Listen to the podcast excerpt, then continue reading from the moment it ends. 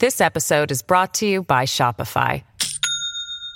Do you have a point of sale system you can trust, or is it a real POS? You need Shopify for retail. From accepting payments to managing inventory, Shopify POS has everything you need to sell in person. Go to shopify.com/system all lowercase to take your retail business to the next level today. That's shopify.com/system. I'm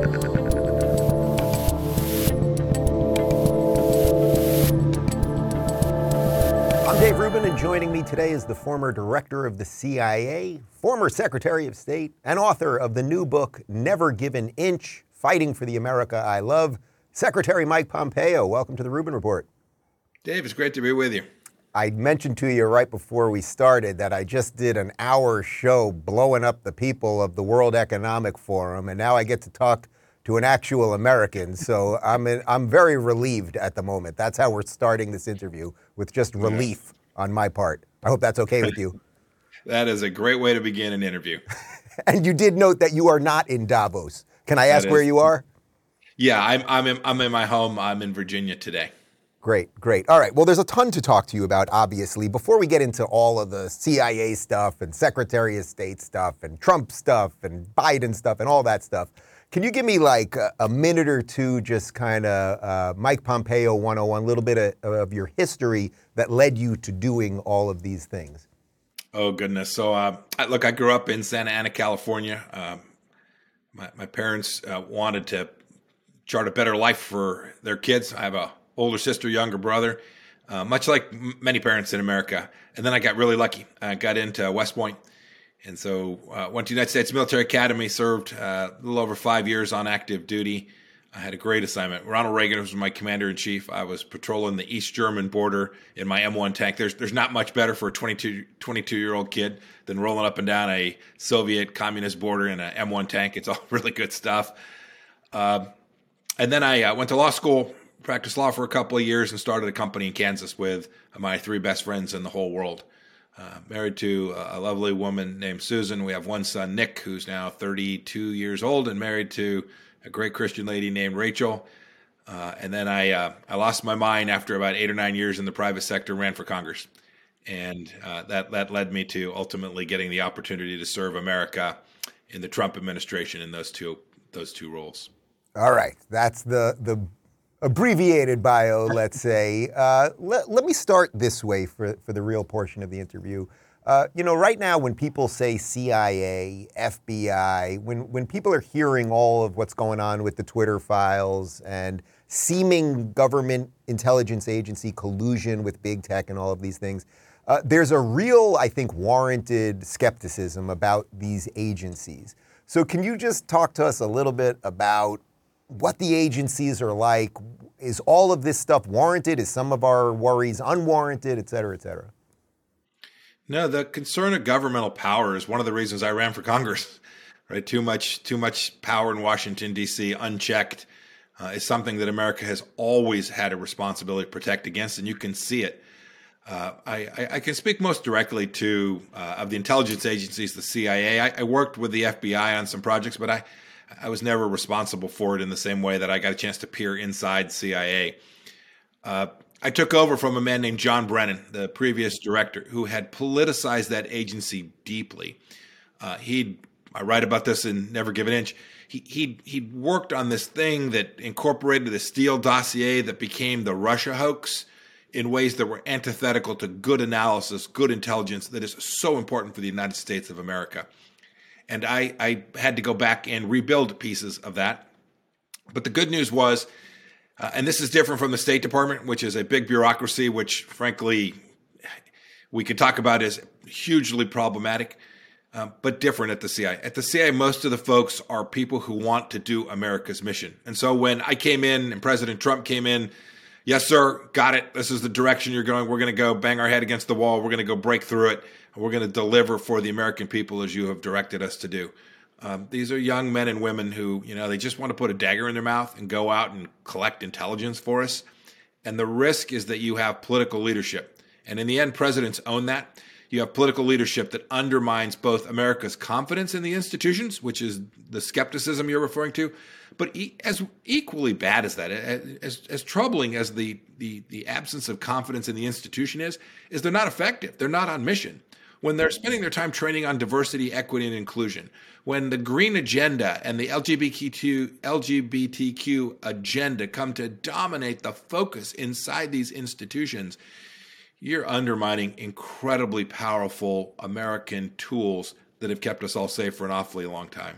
So when you took the gig, was it like day one that you realized how politics and, and the Obama staffing and everything that Brennan was doing? Did you realize it on day one how how dirty the whole thing had become, and how tough is it to go in and try to clean up some of that stuff? So I'd seen it even before that. I served on the House Intelligence Committee, so I had been watching the DNI operation, the CIA operation, all all of the intelligence folks for four or five years. Uh, and so I knew that Brennan, look, this, this is a director of the CIA who refused to say that the agency spied on foreigners. Just like, right. no, that's that's what its task is to go do really good collection, so presidents can have good data sets to make informed decisions. And so I, I knew that Director Brennan had taken this agency off mission, off its focus. And so literally, it's the case, Dave. On day one, I went in uh, built my team, uh, some of from the outside, most of it, frankly, from the inside. That were still great and still are great people there. We identified leaders, we identified people who were pipe hitters who were willing to go crush it on behalf of America, and change the focus of the agency to deliver for the president. So, how has that now changed since you're gone? And obviously, we have a new administration, and I suspect they probably like a lot of those Brennan appointments that were there and ideas. Yeah, yeah, it, it's it's different. Um, I will say this: the current director, Director Burns, is not John Brennan, uh, and so I think that's I think that's fantastic. John, along with Director Comey at the FBI, were a pair of truly bad actors who, uh, and I write about this in the book, who on January 6, 2017, when the president had not yet been sworn in, went to Trump Tower. I was invited to be there. I was still just a member of Congress. I was the nominee to be the CIA director went to Trump Tower and basically told Donald Trump that he was a Russian asset or that they believed so. And I am now even more convinced that they knew that wasn't true, uh, that they knew it was based on unreliable, unverified for sure information.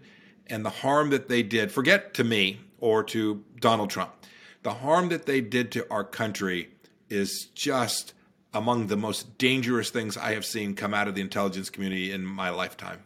What do you make of how nobody seems to ever pay a price for these things? So when you talk about, you know, the Steele dossier coming out of this, or the 50 former intelligence officials that basically said the, the Hunter Biden laptop was Russian yeah. disinformation, which we know obviously it now was not. I think one of the frustrations for average people is they they see this and they go, well, nobody seems to ever get fired. Actually, the people who lie end up with gigs on CNN or in the government. yeah, one of my biggest challenges was John Brennan was out there on MSNBC talking about all this stuff while I was trying to run the CIA. It was uh, it was hugely problematic because you had some fraction of the workforce that wanted to follow him. Uh, and more importantly, you had this. Are, are, you guys not told beforehand? I don't know who would tell you, but I mean, isn't shouldn't there be some sort of code like if you ran the thing, you can't be on MSNBC or Fox a week after you leave to to tell oh, the goodness, secrets? Yeah, yeah. And by the way, that was common practice, pretty common practice. Um, look, I, I, don't have any problem if what you're going out there is to talk about the greatness of the institution that you led and the people, really the people, right? But when you're out there telling stories, to your point about the the Russia hoax, John Brennan and the folks who signed that document clearly knew that this was likely not Russian disinformation, and so they caveated to be clever. But the truth is, I think they all knew, uh, but they had a political agenda, and that's that's the danger. Um, you know, these institutions matter an awful lot. Um, we haven't spent as much time talking about the FBI, but to your point about accountability, we know that McCabe lied. We know that the FBI concluded that McCabe lied, and you know he's out on CNN telling stories, uh, pretending he was a good actor inside that institution, when in fact he, along with the cohort around him, undermined the most basic principles of our republic. This episode is brought to you by Shopify. Do you have a point of sale system you can trust, or is it? a real POS.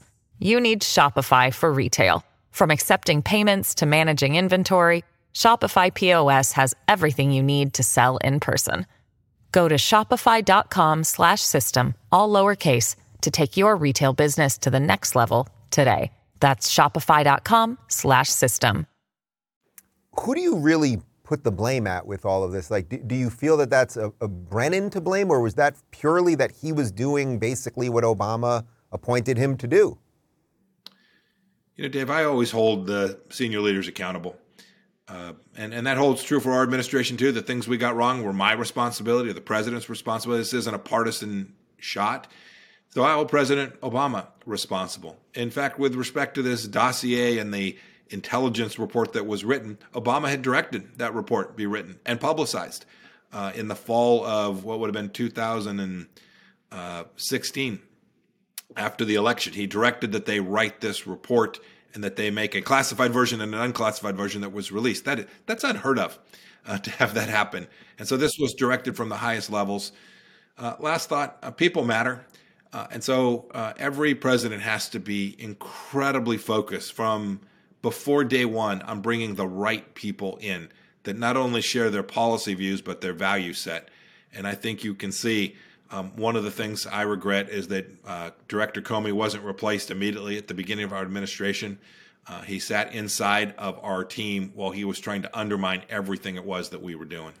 So, do you blame your former boss for that? Like, do you think he was just not didn't realize the magnitude of the problem? So, because that is one of the things people say, "Hey, Obama, you may not like what he did, but he did staff these places the way that he wanted."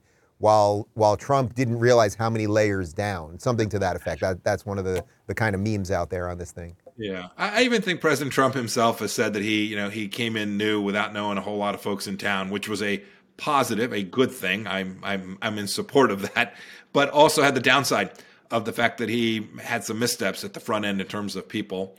Uh, the second thing is is we didn't get our team on the field. So not only were there some selections that weren't the right ones, we spent an awful lot of time waiting for our folks to get uh, get the get the clearances complete, get the Senate to confirm them, get them in position. We lived the first year and a half or two of our entire time, of half of our time, uh, working with folks who'd been appointed by a president other than the one that the people had elected in November of 2016. That's bad. Whoever the next conservative president is, they've got to get that right. They got to show up day one, helmet on, ready to drive these people into the team so that we have our team, we have our leaders. They are out executing with a viciousness that is required to push back against the administrative state. So speaking of that administrative state, I'm, I'm, sure you've seen some of the Twitter file leaks and the and the emails that went from intelligence agencies sure. to the employees at Twitter. I mean, were they overstepping their bounds? And and at what point is that a violation of our First Amendment if the government is, in essence, coercing a company to, to silence people. Yeah, you, you can either have command and control or you can have coercion. In this case, right, and the net effect is identical. Uh, I think you can I think you can pretty clearly see this was coercion. So lawyers can all tell us whether that invokes the first right if you have government action or not. I I don't really. Well, here's what we know. We we know with absolute certainty that the the political actors in the White House were giving guidance to these folks to censor conservative ideas, not viewpoint neutral. Not uh, this is not about keeping the Taliban or ISIS off of Twitter. This is about uh, political actors seeking to manipulate speech in America in a way that promoted a governmental viewpoint. That is dangerous. Uh, I'm, I'm happy to see that the American people can see it because in the end, Dave, you know this. Most of the recourse, to your point about accountability, most of the recourse comes through political accountability. Uh, justice departments are responsive to the presidents that put them together. While they have a uh, element of independence, make no mistake about it, the Attorney General works for the President of the United States of America, and we can see that plain as day to day in the way Merrick Garland is delivering this Justice Department and weaponizing so much of what they're doing there. So let's let's talk about that actually, because obviously the big thing at the moment are these classified documents. You know, we went through six months ago what Trump had at Mar-a-Lago, and the president is allowed to declassify things, but you know the media was telling you the walls are closing in again, and okay, it doesn't seem as as if much has happened. But now Biden's in the midst of one of these scandals himself. What should the yeah. policy? What what actually is the policy on this sort of thing? Like one of the things that I've heard Biden say a couple times is, well, it was a small amount of documents, as if that somehow makes it a little bit better. I'm pretty sure you don't want any classified docs out, right? Is that is that fair to say? It seems right. Uh, if it's classified, it has a place, and that place isn't next to your Corvette in the garage. Uh, by the way, it's also not at Mar-a-Lago. Uh, and by the way, it wasn't on your uh, BlackBerry when you were Hillary Clinton. The first time I dealt with this, when I sat on the Benghazi committee with Jim Jordan and Trey Gowdy, when you had senior American officials exchanging classified information across an unsecured BlackBerry, and you had all this stuff in the server up at Hillary Clinton's place in New York. I, I lived this where we were trying to unpack exactly the risk she had created to America by doing this. My, my theory on this one, again, not partisan, classified information, protect it. If it shouldn't be classified, if it's overclassified, fine, declassify it, get it out, release it to the Washington Post, sign me up. But if the decision was that this is needed to protect an American secret or American soldiers or sailors or airmen or Marines somewhere in the world, then for goodness sakes, no one, not a president, not, not a CIA director or secretary of state, no one should be absolved from responsibility for managing that information appropriately. And so I hope this will be managed in a way that is neutral. And I'd say one last thing, Dave.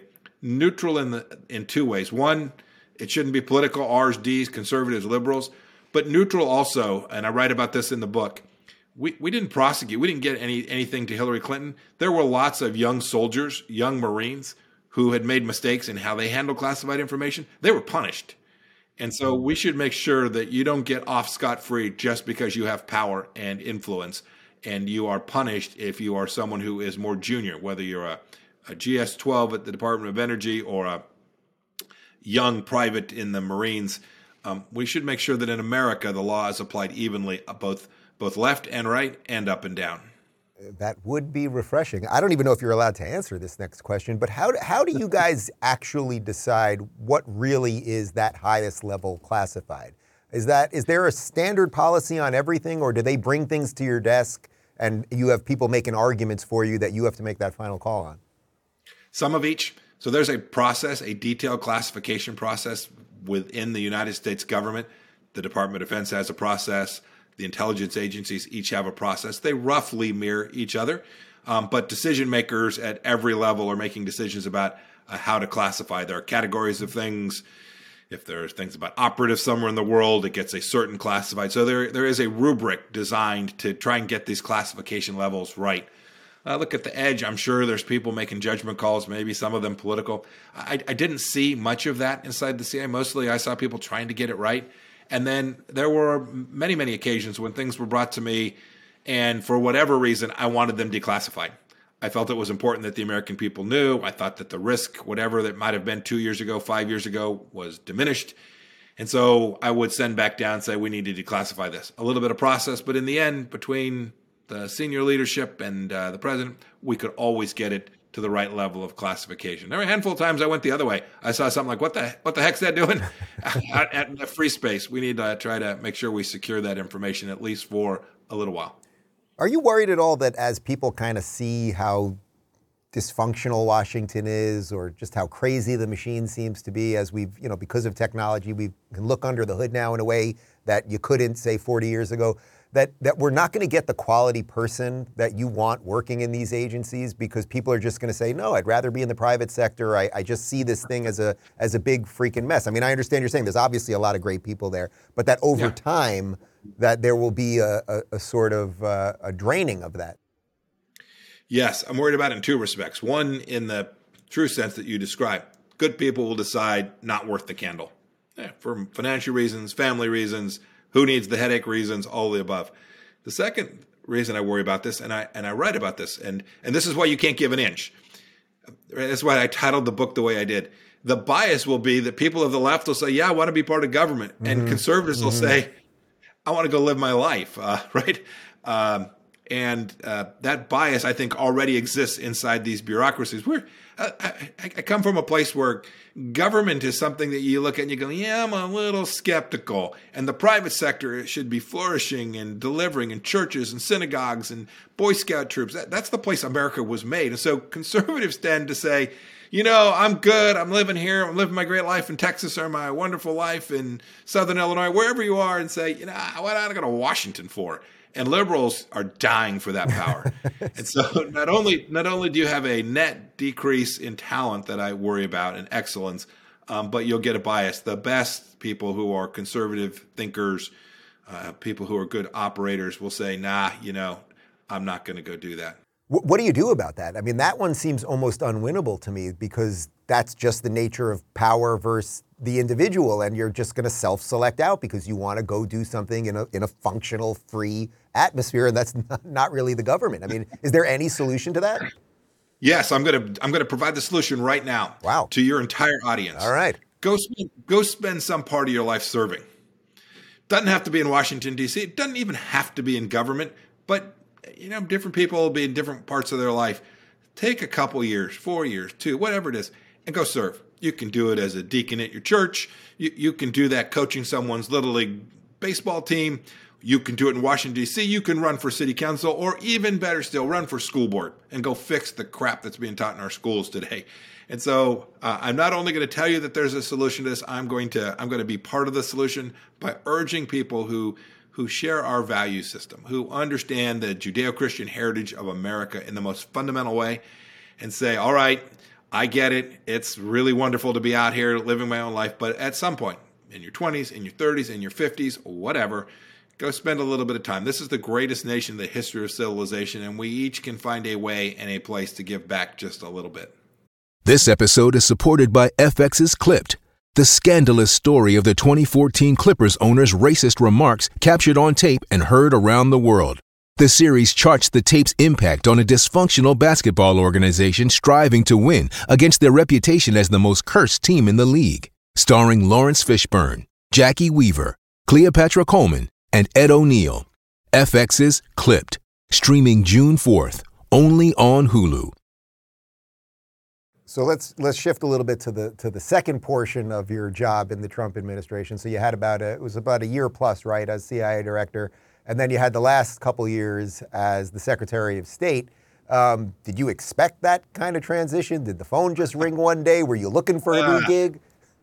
Yeah, a little different than that. I got a, a quick heads up um, that the president um, was thinking about making a change. It was apparent to the whole world that he wasn't pleased with the current Secretary of State or then Secretary of State Rex Tillerson.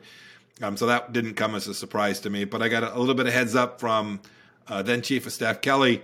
And then one day the president asked me to stay behind after I had briefed him and said, Hey, I'm thinking about making this change. I'm, I'm thinking about maybe you. I loved what I was doing, Dave. Um, and I had a lot of work to do still at CIA. Uh, and so it was very mixed feelings. But in the end, when the president asks you to serve, you do it. Uh, it was a couple weeks later, I think. Uh, he called me and said, "Hey, I, I, I, want you to come do this." I, of course, immediately said, "Yes, sir. Here we go. Uh, helmet on. Let's get after it." And what kind of shift is that? Because obviously these are extremely different positions. Big shift. Uh, you you had the glory at the CIA of never having to deal with the media, uh, and immediately moved to the State Department where they are front and center and they sit in the back of your airplane when you travel around the world and you had a team that was much bigger, uh, 70,000 or so people at the United States Department of State. And you also had a bureaucracy that had three unions, a set of civil service rules that mean you essentially can't fire anybody, uh, a fundamentally different institution that, that also had good people, but who it is it is a left of center organization, but even more troubling, it is an establishment organization. And so, whether Republican or Democrat, that institution, the, the inertia inside of the Department of State was something that we all just struggled to light a fire on, get after them, make them effective, make them efficient, and turn their focus on delivering, putting American people first in the way that President Trump and I were thinking about our place in the world. But you got stuff done. I mean, we got a couple. We got a couple peace deals in the Middle East, which I thought everybody was for. My whole life, everyone was for that sort of thing. Suddenly, when Trump does it, it's no good, right? It it turn it turns out that uh, we didn't get the uh, the plaudits that it so deserved. But you know, in the end, it isn't about getting kudos. In the end, it's about delivering good outcomes. Uh, these Abraham Accords, and I, I spent a fair amount of time talking about it. It wasn't just me. Jared Kushner, Steven Mnuchin. We had two great ambassadors, David Friedman, uh, and John Rakolta in the Emirates. We had a great team just working this problem set. The Lord blessed us with Prime Minister Netanyahu, Donald Trump, Mohammed bin Salman in the kingdom, MBZ in the Emirates, great leaders who are prepared to take some risks. And the great news is we got peace. These nations now aren't trying to wipe Israel off the face of the earth. That is a wonderfully good thing. But importantly, for the American people, uh, the, the chance that we have to send our kids to fight and die in the Middle East now is lower. there's more stability, more prosperity, more peace. And as I always thought about it, that was the best outcome of the Abraham Accords. The fact that uh, we now have friends and partners. We had isolated Iran, and it was much less likely that some president someday is going to announce that we're deploying Marines and soldiers and Air Force guys and gals to the Middle East to fight some Middle East war. America doesn't need that. The Middle East doesn't need it. And that's why I'm just so happy that we were able to get that done. It, it's so weird because even though it was only, you know, basically three years ago, it's like it feels like a real distant memory that this administration, uh, you know, at first they were saying don't even say Abraham Accords and they really didn't want to give any credit. How, how tenuous was it as you guys were making these deals? Like, did you feel like at any moment the whole thing could fall through or there was going to be a leak that was going to ruin it for another country or whatever else? Yeah, Dave, we, uh, we suffered lots of leaks and leaks on this particular uh, this particular effort were very real and put a lot at risk because you had Middle East leaders taking real risks inside their countries. The historic argument that the street will rise up and there'll be rioting and bad things and they'll overthrow regimes and the Palestinians will, you know, start uh, creating chaos. There'll be World War III was very real. That didn't change. Uh, that perception didn't change. Um, so yeah, it was tenuous till the end. None of these deals are ever over till they're over. We had to get a lot of moving parts headed the right direction at the same time, and so there was complexity. But it took, and it took us two and a half years to actually deliver from conceptual idea to execution on the south lawn of the White House uh, a glorious day, good stuff for those countries, and important for our country too. What kind of pushback did you guys get from that that sort of state that you describe of these people that don't change much? Because I, I, had Netanyahu on about a month and a half ago, and that's what he was talking about. That all of the policy people said you do it the other way. You do the Palestinians first, and then the rest will happen. But he said no, we're going to try it this way, and it actually worked. But in essence, you're saying these guys they, they don't like change. So I'm guessing you're getting pushback from your own people as these things are happening. Of course, and you can see that by the way when we leave, they immediately begin to to, to fudge a little bit on where the embassy is going to be, whether it's really going to be in Jerusalem or we're going to have a consulate there too for the Palestinians. So you can see the machine start to push back against it even after we leave. But we certainly suffered that. Uh, we were mocked, right? Uh, Jared's proposal was called, you know, deal of the century, just dripping with, uh, dripping with sarcasm. But in the end, we we understood something I think that frankly, Republican and Democrat administrations alike hadn't recognized. We came to believe that these nations, the Gulf state Arab nations, knew that the Palestinian cause was important, but it wasn't their highest priority. Um, that is, um, I, I, want good things for the people that live in Judea and Samaria, what, whatever ethnicity, whatever religion they are. I want good things for people in Saudi Arabia and the Emirates. But in the end, we're going to go deliver good outcomes. And Abu Mazen, the leader uh, of the Palestinians in the in Judea and Samaria, he's a terrorist, and there was no chance that guy was going to cut a deal. So we didn't waste any time trying to get a deal done, right? To draw lines on the map. We just we we, we threw that out uh, in the way that you know, Bush and Obama and all, all of them had tried to negotiate. We knew there was a solution that said, We're happy to work on the Palestinian issue, happy to drive towards a conclusion. But in the meantime, we're going to go deliver peace in the region. And we did. Do you think, uh, either in that region or really all over the world, that, that other countries kind of miss that American leadership that does seem to be lost? As I said, I just did an hour show on the World Economic Forum. We seem to be outsourcing all of our decision making to groups that have nothing to do with our laws or our founding or anything like that? I don't have to guess. I know it to be true. Um, I still stay in touch with a handful of folks around the world who call me and say, "What the heck is going on?" And it's not even just, uh, it's, Dave. It's not even that we agreed with them always. We had big knockdown, drag out fights with friends, uh, with allies, with our adversaries. But you could, when, when I was Secretary of State, you could get me on the phone. You could have a serious conversation. I would tell you very much what America was going to do, how we were going to behave. I would listen, I'd take on board their ideas. If we could make it work, we would. But you didn't have to guess. You didn't have to wonder. I wasn't apologizing for America every every day. I was talking about America as a force for good in the world, and I think I think that leadership in the world is something that these nations, even those that aren't particularly friendly to us, I think those nations miss that uh, that true north anchor inside the United States. Yeah, it's interesting because our media seems to hate it more than the countries right? The other countries seem to want it. That's what you're saying. But it's our, our own media which seems to actively despise our ability to have influence. You, you see this. Um, you, you, see this in every every element of American policy, not just in our national security policy. Uh, right in our schools, they're teaching kids that America is a racist nation. There's an oppressor class in our universities. They can't understand that there's just two genders. Right? These these are these are ideas that undermine the central propositions that have made America so exceptional for 250 years. And whether it's in national security or education at home or uh, crime, all these things. These folks are working the edges, and uh, you know, I, have had some folks say, Mike, you, you, know, you have to compromise. You're a diplomat. You have to give an inch. But the truth is, there, there's places you can compromise. If my son wanted to go to bed at 8:30 and I thought 8 was the right time, 8:07 sounds good, right? But on things that really matter, the American value system, the central understandings of family, um, the the idea that this is in fact the most noble nation to ever exist in the history of civilization. On those things, you can't round the corners. You can't. You literally because once you begin to say, "Well, you know, it's a good point," you're done because they will drive a truck through the damn thing, and we just simply can't let that happen. So, what do you think is really going on here with this globalist situation and these meetings that they have in Davos and uh, all these other places where a whole bunch of people, nobody seemingly to represent the United States, nobody to represent the individual. We send, we send Americans there, but they very rarely talk about America. Uh, actually, on my show the other day, we played a clip of 2018 when President Trump went and he started talking about America, and they were not very happy with him. Uh, what is, what is the actual influence of these groups? Uh, like, is it is it as scary as it seems when we're watching these clips on on YouTube and everywhere else? You know, I, I actually think some of this is just a bunch of gas bags meeting to have confabs. I um, hope you're right. Yeah. Uh, but look, there there is a there is a globalist agenda out there. Um, it's centered at, at, Turtle Bay in New York at the United Nations. Right, that is that is the hub. That is the focal point. That is the quasi governmental organization, the NGO that that drives much of this narrative.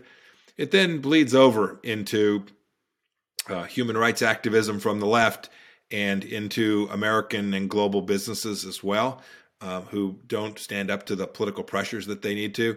But I, I, I don't worry as much about uh, places that where these folks go to, to gather. Some of them are just there doing commercial deals that'll end up being really great to create tens of thousands of jobs for the United States of America. Um, I worry about these. I worry about the United States government and its unwillingness to accept that most of these institutions, uh, the UN, um, the IAEA, I, I, could go on the WTO. They, they have undermined American sovereignty, and we've allowed that to happen.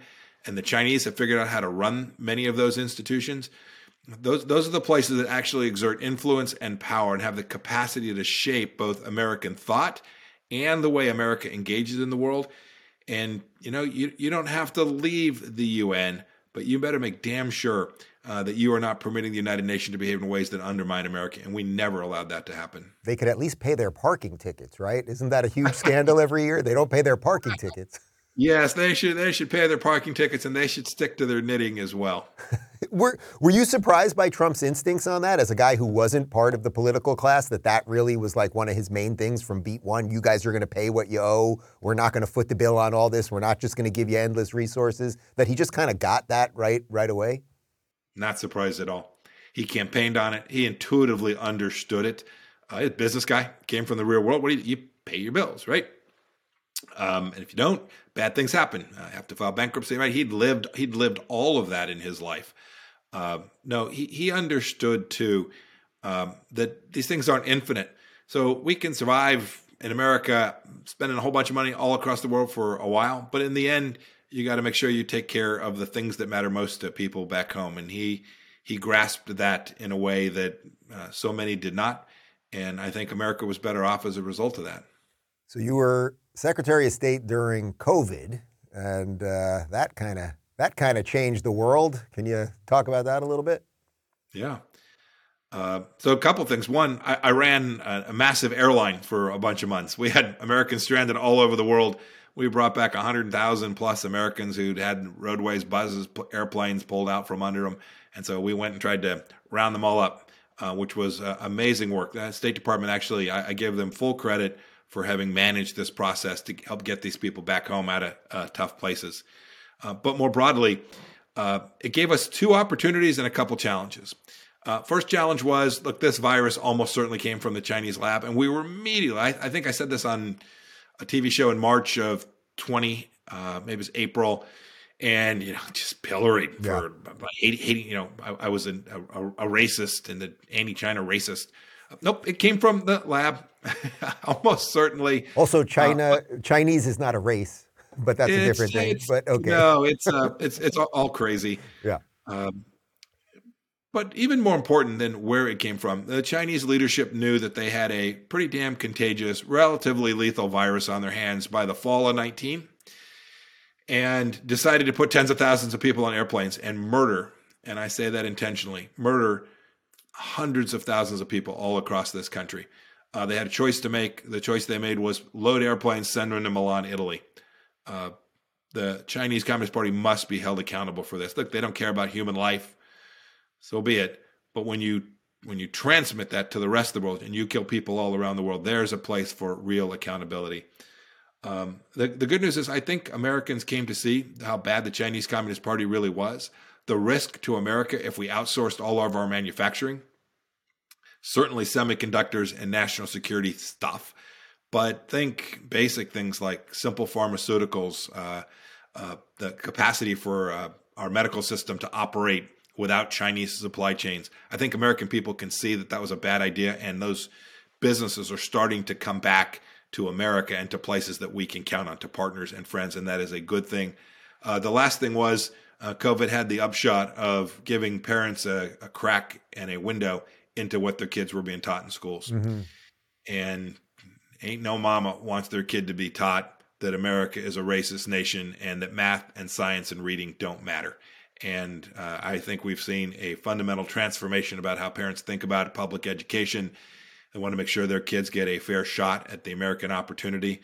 And I was all across the country last year campaigning for candidates. Uh, it didn't go as well as I would have hoped, um, but I was out there grinding away, uh, listening to folks, and they are serious about this. And you know, the fact that we were all we were all watching more closely what our kids were up to, I think, is a net good thing for America. Yeah, and by the way, it's happening right now. I mean, Kim Reynolds is doing school choice in Iowa. Uh, Huckabee's going to be doing it in Arkansas. Clearly, something's good. You know, something good's happening here in Florida. But on, on the first part of that, when when you guys realized that in essence it was coming from China, either fully intentionally or not, or then they were sending these planes at first to Italy and then everywhere. Uh, I'm guessing you got on the phone with some sort of Chinese counterpart. I mean, did they just stonewall you on everything? Did they admit anything? Was there any level of accountability or anything? Total stonewall. I tell this story, it's an important story. Uh, as we rounded from uh, 2019 into 2020, uh, uh the CDC, they all had counterparts in China, and they'd been talking because there was this rumor about what was going on there. And right at the first of the year, total shutdown, locked out. Uh, I was asked uh, by uh, Mr. Redfield to call my Chinese counterpart, the foreign minister and the state councilor. I did nothing, not a word. Uh, the World Health Organization gets shut out when they try to investigate. Sadly, they just bent a knee and said, "Nope, everything, nothing to see here, folks." Uh, so the WHO failed the world as well. But yeah, they went into complete information lockdown, uh, hiding from the world what they most certainly knew about what had happened there. How do you, as the Secretary of State, coordinate or work with those, you know, the WHO, the NIH, the CDC, all of these things? I mean, you're dealing with borders and planes and all of that stuff. Are you directly telling, are they basically telling you you've got to shut borders and you can't do this and you got to do that? Like, who, who's actually in charge at that point? Yeah. So the, the senior decisions about uh, what America was going to do in the response were made by President Trump himself uh, with the advice from me and from uh, Department of Defense, from NIH to CDC, all, all of his advisors were around. The vice president led the response task force. Uh, but in the end, the big decisions about whether to close our borders or not were made by the president. Do you guys think you botched anything? I mean, if you were to look back, you, would you have done this differently or that differently or advised him differently or anything? You know, I thought about this a lot. Uh, there, in perfect hindsight, um, you can see that there was information we didn't know or we weren't thinking about quite right. I think we got uh, good pieces of the actual physical response right, but I think we got some of the messaging wrong. And then as time moved on and more information was available, I think Dr. Fauci uh, did terrible things. um, by talking about this in a way uh, that kept our schools closed for as long as they did. We we knew that the kids were unlikely to have serious, large scale ramifications from this. We, we, we told teachers oh, you can stay home when we told nurses they had to go to work. I, you know, they're all important. Uh, but why on earth we didn't open our schools more quickly? Why we were still closing that up and we had churches and synagogues shut down too uh, is incomprehensible to me. Do you think it's fair to say that China did this intentionally? Maybe not the leak itself, but that the export of it, and when you're being stonewalled and all of these things, that this was sort of the plan to get Western democracies to, in essence, turn against their people, become a little bit more like China, rather than China become a little bit more like us, which is what I think most people thought was going to happen, you know, for the last 30 years, something like that. Dave, Dave, you, you got it exactly right. Yes, absolutely intentional. Uh, at the very least, we can argue knowing versus intentional, as absolutely knowingly uh, sent this virus around the world. Uh, and I, from my perspective, the difference between knowing and intent is zero in this case. They intended this virus to go around, and they knew it was going to kill people all across the globe. Uh, you know what were what were their motives for that?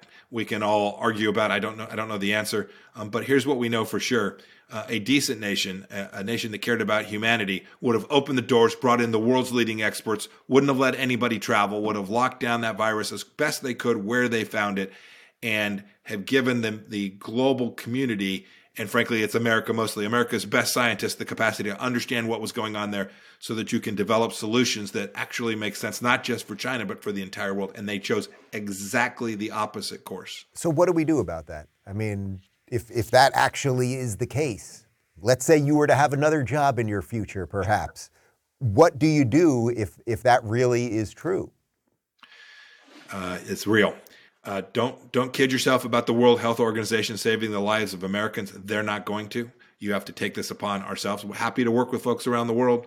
These these these kinds of things are global problems, but America's going to have to lead, and we can't do it by providing a bunch of money to guys at the World Health Organization that don't really give a darn uh, about um, the second and third order ramifications of their failures. Uh, more broadly, for China, uh, we could talk about this for an awfully long time. Republicans and Democrats alike uh, permitted themselves the fantasy that you just described. We thought they'd become more like us. And we've known for at least a decade, maybe two, that wasn't true. And we just let it keep going. And we let them walk all over us. The Chinese built their massive economy on the backs of the American worker. We don't need to let that happen. And so um, I gave a speech in the spring of 20 that basically said China's an adversary, much like the Soviet Union. Uh, Ronald Reagan said, "We win, they lose." That's what's going to have to happen here as well. We're going to have to win, and they're going to have to lose. We have the capacity to do that. We should make sure that China is treated reciprocally. That is, what's a good example? The Chinese are trying to build buy land near American military facilities. Dave, I'd ask everybody in your audience head out, call your real estate agent, try to buy land in China near a Chinese military facility. Godspeed. Um, we should not let them. they're not benefit. giving you. They're not giving you no money down on those. Uh, my, my, guess is your realtor is going to come back and say it's that's just a little pricey. Can't get there. Uh, we should not let them use our open society against us in the ways that we have. And American business, America's largest financial institutions, are all going to have to come on board, come on sides. If we need government power to uh, coax them in that direction, we've got to do that. We've got to return to taking, making sure we take care of working class Americans here at home. And when we do, we will take advantage of all the challenges that the Chinese have. They've got issues with their aging population, they've got financial challenges. They are not 10 feet tall, but when you lay down for them, they look like they're 10 feet tall. And so we just simply need to stand up, push back, demand a, a world that looks more like ours, a world with Western values uh, it means we got to get it right here at home too. Um, if we do those things, then the Chinese dream of an American decline will prove to be just that a fantasy and a dream. Let me ask you about the other big global event, obviously Russia, Ukraine. Uh, for the term that Trump had, and while you were Secretary of State, it was pretty quiet. Under Obama, uh, Russia takes back Crimea, but then it's quiet under you guys. Uh, now, obviously, not so quiet. Um, what would you be doing right now? What would you be advising Joe Biden on, and, and how do you feel about this endless blank check that, that everybody basically on both sides, except for pretty much I think Rand Paul, maybe Ted Cruz, and a couple other guys keep signing signing off on? Uh, goodness, you know, I uh, I've been asked this an awful lot. It was quiet on our watch, and you have to believe in a lot of coincidences to think that we, we were just lucky. Uh, that the truth is, uh, I think Vladimir Putin understood that we were a different cast of characters. All right, when the Iranians were moving about the cabin, we went and took out Qasem Soleimani, right, demonstrating that we were going to, in a very nuanced way. We didn't send eighty thousand soldiers. We didn't go invade any place. We just sent a message with absolute clarity that we were serious and real. Was that your the, the mother of all bombs? Was that you?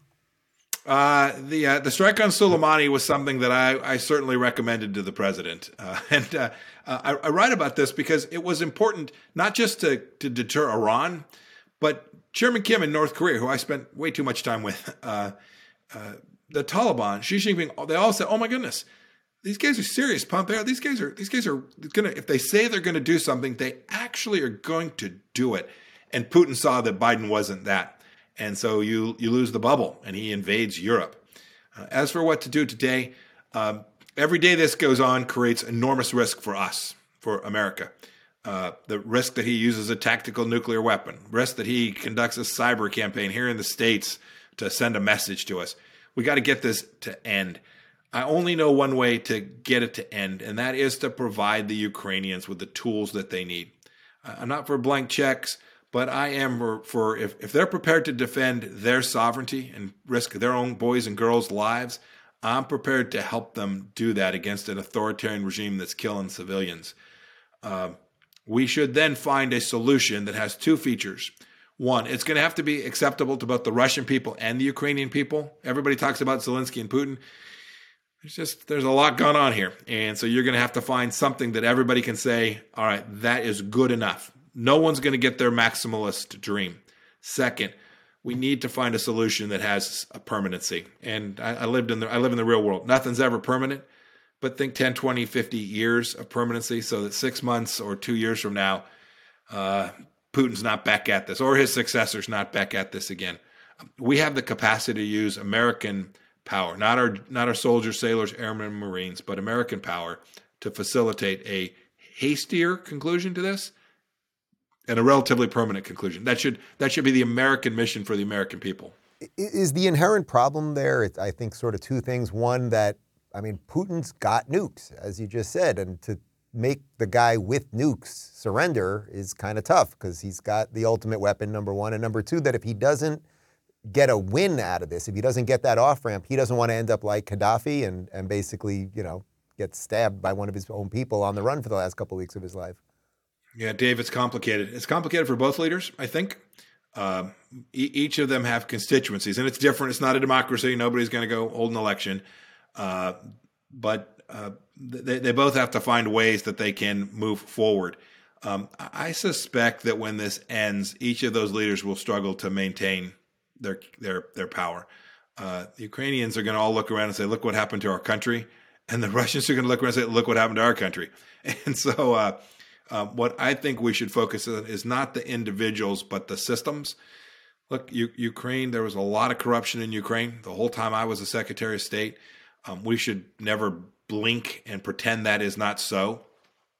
But we should strive to take a country that has demonstrated its willingness to be an American partner and try to provide it with the tools to protect its sovereignty. And if we get that right, we can find a space where the Russian people can say, "Yep, this is quote good enough." End of quote. I'm, I'm convinced there is very few very few conflicts like this one end with one side totally annihilating and defeating the other. The the handful of cases, maybe the American Civil War. We might someone might give me two or three others, but boy, there's very few. They always end up with some level of compromise. I'm confident this one will end that way as well. And the sooner that happens, the less destruction in Ukraine, and the less, most importantly, the less risk to the United States as well. I got one more question for you, and you know what it is already, so I don't even have to ask you. I'm not going to uh, tell you the, I'm not going to tell you about what's in the UFO files. Yeah. Come on. exactly. That's that's actually what I wanted to know. We can do that one off camera, uh, but of course, look, you wrote this book. You're on the stump. People are mentioning your name. Your former boss has already announced he's running. We're almost at the season where people are getting in on this thing. There you go. I'm giving you a softball. We're, we're getting we're get we're getting close to the time. You're, you're right. Where uh, it's time for those who want to put themselves forward to make the case to the American people to do so. Uh, Susan and I haven't made that uh, big decision just yet. We're, we're working our way to try and figure out if this is the right time to do that, if if we should go make that case. Uh, but I I, uh, I, believe deeply in America. I I, I grew up uh, in a family that understood uh, the the basic decency of our country. That fight is something I intend to stay in. Whether I end up seeking political office again in my life is is yet to be determined. Only the good Lord knows. All right, now give me a little something on the UFOs, and then you're free. uh, here's what I'd say about the UFOs: we got bigger problems. Secretary Pompeo, I appreciate it, and uh, if anything is uh, to be announced in the future, maybe we'll do this again. Bless you, Dave. Thank you. Have a good day. Thanks a lot.